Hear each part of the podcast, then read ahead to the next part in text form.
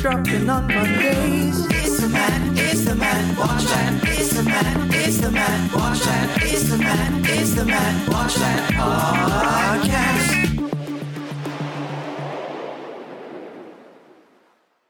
Welcome to the Matt Watch That podcast, the place for reviews, rants, and randomness. I'm your host, Matt Sorosky, filmmaker, film fan.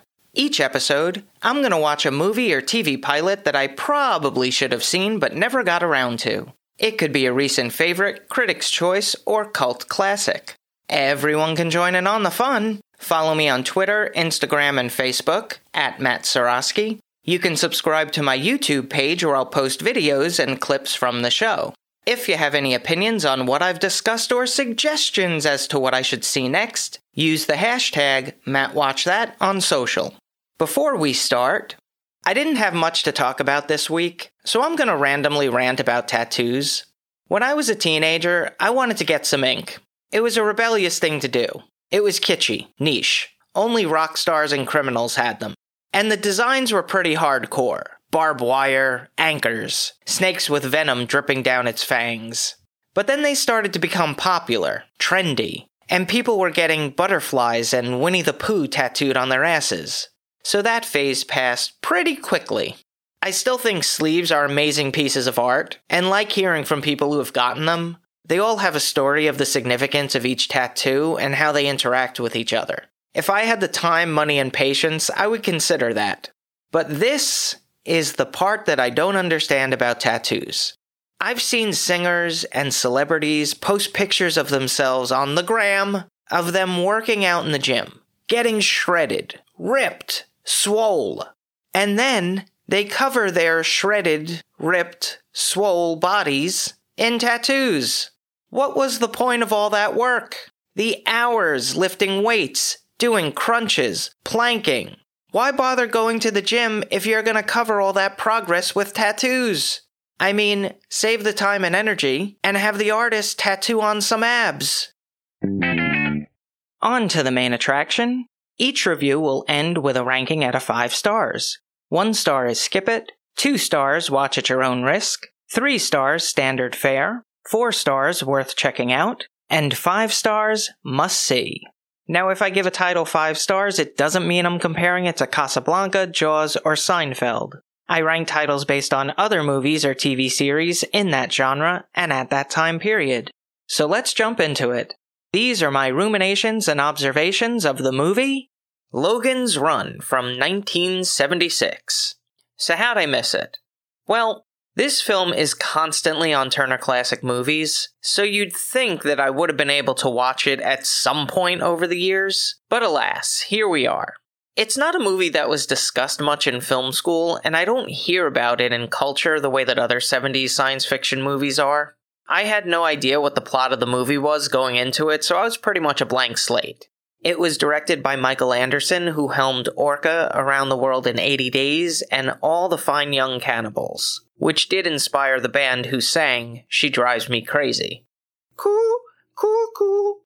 The screenplay was written by David Zelig Goodman, who scribed Straw Dogs, episodes of The Untouchables, and was nominated for an Academy Award for Best Writing Screenplay based on material from another medium for Lovers and Other Strangers.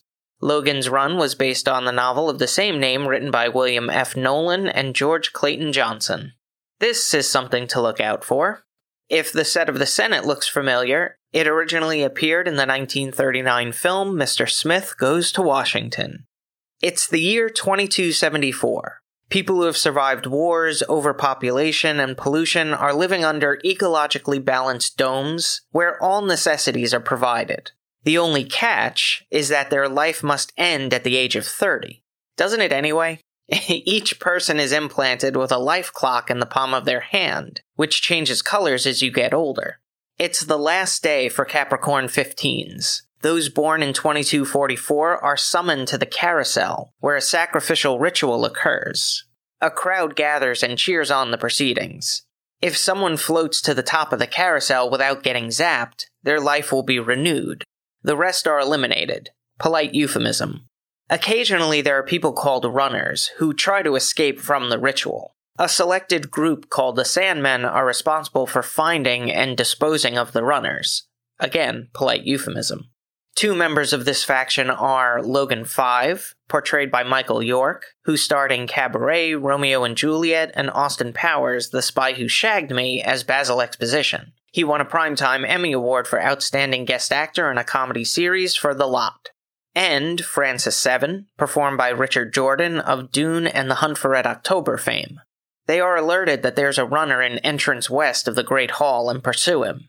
Apparently, they graduated from the Stormtrooper School of Shooting, as they were way too close to miss the runner that badly, but eventually he's dispatched. As he examines the body, Logan finds an Ankh, the Egyptian symbol representing life, in the hand of the runner and takes it. That evening, he summons Jessica Six to his quarters, via the circuit, for some bed shaking fun, but she's not in the mood because her friend was taken in the carousel ritual. She accuses him of being a killer as part of the Sandmen, but he only terminates runners. This didn't exactly set the mood, so eventually she left. Jessica Six is played by Jenny Agutter, known for Child's Play 2, The Avengers, and An American Werewolf in London. She won a Primetime Emmy Award for Outstanding Performance by an Actress in a Supporting Role in Drama for The Snow Goose. So Logan drops off material in the central computer. It's like a modern safety deposit box. And when it discovers that he's in possession of the Ankh, it explains that it's the symbol for the sanctuary, a pre catastrophe code word used for a place of immunity, relating to runners who are unaccounted for. Logan 5 believes that's impossible because everyone's been told that people either reach life renewal on Carousel or are eliminated. No one should be unaccounted for. But if there are, then these runners have found a way to live past the age of 30. The central computer authorizes him to penetrate city seals and search outside the dome to find sanctuary and destroy. The assignment will begin with Logan 5 going undercover as a runner seeking sanctuary. Even though he's only a red 6, the central computer pushes his life clock forward four years, so he must complete the mission before being summoned to Carousel. Here's a quote without context Nothing sadder than a dead fish. Logan's Run had an interesting concept. The movie starts off with some reading. I'm always wary when information needs to be told to a viewer through text instead of dialogue between characters. It always seems lazy to me. And the fact is, it didn't necessarily explain that much. I mean, the characters used terminology that I wasn't familiar with, so it is a little confusing. I'd understand the need for explanation in that scenario, but none were to be had. As a viewer, I don't mind not knowing what's going on, but if you're gonna make the effort to explain the world we're in, make it worthwhile. That's all I'm saying. Have I beaten this dead horse? I thought the acting was alright. Logan 5 starts off a bit aloof, unsympathetic, but as the layers begin to peel and he realizes that life under the dome might not be everything it's cracked up to be, he becomes more relatable and you end up on his side. I wanted to mention a couple of notable actors in the film. Holly is played by Farrah Fawcett, who starred in the Cannonball Run, Man of the House, and Charlie's Angels, credited as Fawcett Majors. Old Man is portrayed by Peter Ustinov, who appeared in Death on the Nile, Lorenzo's Oil, and won two Oscars for Best Actor in a Supporting Role for Spartacus and Topkapi. He would improvise much of his dialogue in the movie. The sets were great, pretty expansive and detailed, colorful. In wide shots of the domes, they clearly used miniatures. There's something charming about that, but also dated. I know I would complain if it was all CGI, so I'm not sure what the perfect balance is. But for the 70s, it looked pretty good. There were a lot of neat effects. They used extensive wire work in the scenes with the carousel. I thought the one area that could have been improved was to show how utopic life under the dome was. I didn't get that sense. So for people to want to stay there and risk for life renewal in the carousel didn't seem as appealing. It should have felt more hedonistic. Now for a little trivial trivia. Roscoe Lee Browne provided the voice for Box the robot. He would go on to do voice acting work in Oliver and Company, Treasure Planet, Babe, and Spider-Man the Animated Series. He also appeared in Jumpin' Jack Flash and Nothing Personal. He won a Primetime Emmy Award for Outstanding Guest Performer in a Comedy Series for The Cosby Show. The cinematography was captured by Ernest Laszlo, whose filmography includes Inherit the Wind, It's a Mad, Mad, Mad, Mad World. I, I think I got all the mads there. Uh, also, Fantastic Voyage and Airport, He won a Best Cinematography Black and White Oscar for Ship of Fools. It was edited by Bob Wyman, who worked on Rosemary's Baby, The Graduate, and Police Academy 2, their first assignment. One of these things is not like the other. The score was composed by Jerry Goldsmith, who wrote the music for Star Trek The Motion Picture, Poltergeist, Hoosiers, Patton, and won an Oscar for Best Music Original Score for The Omen. He also wrote the fanfare for Universal Pictures and Paramount Pictures. There were pieces that reminded me of the Alien score, specifically the use of brass. Other parts were very electronic and seemed advanced for the time. The runtime is 1 hour 58 minutes. It had a budget of 7 million and grossed 25 million at the box office. It was nominated for two Oscars at the 1977 Academy Awards. L. B. Abbott, Glenn Robinson, and Matthew Yuricich received a Special Achievement Award for visual effects. There was a short lived series which ran for 14 episodes and a five issue comic book series. I give it 3.33 out of 5 stars. If you've seen Logan's Run and have opinions on the movie, let me know what you think using the hashtag MattWatchThat. Moving right along, each episode, I'm going to post clips that I think people should watch. It could be movie trailers, music videos, interviews, or something completely random. Search for my YouTube page and there will be a playlist called Matt Watch That Playback. There's a lot of excitement with SpaceX and Blue Origin regarding space travel, and I'll admit, if I had $500,000 lying around, I would totally be aboard one of those rockets to get a glimpse at the Earth from afar. But we're also getting a little too eager about the idea of colonizing Mars because there's one huge issue standing in our way. It's called breathing. Their atmosphere is not conducive to one of the biggest things we need air. So I came across a couple of videos about magnificent places right here on Earth that we can visit right now. One is entitled 10 Scientifically Impossible Places That Actually Exist. How can you not watch that? It shows that we're still discovering how our own planet works. Devil's Kettle, the Hessdalen Lights, the lightning storms in Venezuela. Some of these sound like the premise for an X Files episode. The next is called 25 Greatest Natural Wonders of the World. When Mount Everest is only at 22, you know there are some spectacular attractions right here on Earth, where we can breathe. They're all available in the Matt Watch That playback playlist on YouTube. Check it out.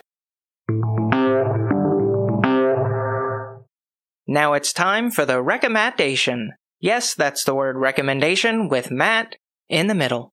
I'm going to end each podcast with my own recommendation of a movie or TV series. Today I'm talking about Sliders, or should I say, Sliders.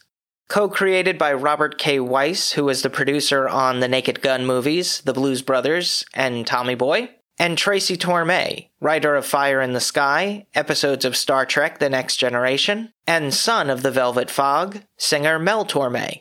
It starred Jerry O'Connell, Sabrina Lloyd, John Rhys Davies, and Cleavant Derricks. Kari Wuhrer, Charlie O'Connell, Robert Floyd, and Tembi Locke would appear in later seasons. The series is about student Quinn Mallory, who created a portal which can transport you to parallel universes, which show alternate history. I didn't watch in its initial run, but when it moved to Sci Fi Network, they started showing marathons, which is when I got hooked. The acting is pretty good, and I really like the cast, so when there were a few personnel changes, I lost a little enthusiasm for the series. Now, some of the episodes originally aired out of order, which caused continuity errors and confusion amongst viewers. So, depending on where you stream the series, make sure you binge watch how it was intended to air. There are series guides online that you can reference. In 2019, there were talks between Jerry O'Connell and John Rhys Davies regarding a possible revival, with Tracy Torme being on board as well, but nothing has come to fruition yet. At least in our universe. Sliders was on for five seasons, 88 episodes from 1995 to 2000. That's all for this edition of Matt Watch That. Thanks for listening to me babble.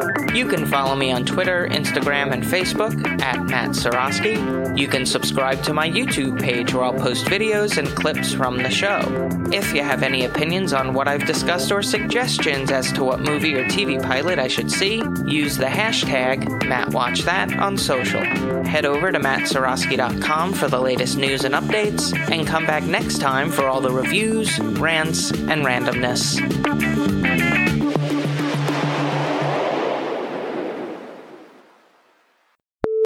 Devil's Kettle, the Hessdalen Lights, the lightning storms in Venezuela. Venezuela? Oh boy. And won two Oscars for Best Actor in a Supporting Role for Spartacus and Topkapi. Top, Topkapi. Topkapi. It originally appeared in the 1939 film Mr. Johnson. Mr. Johnson, I'm just making names up. It was directed by Michael Anderson, who helmed Orca Around the World in Crazy Days. In what? In Crazy Days? What am I saying?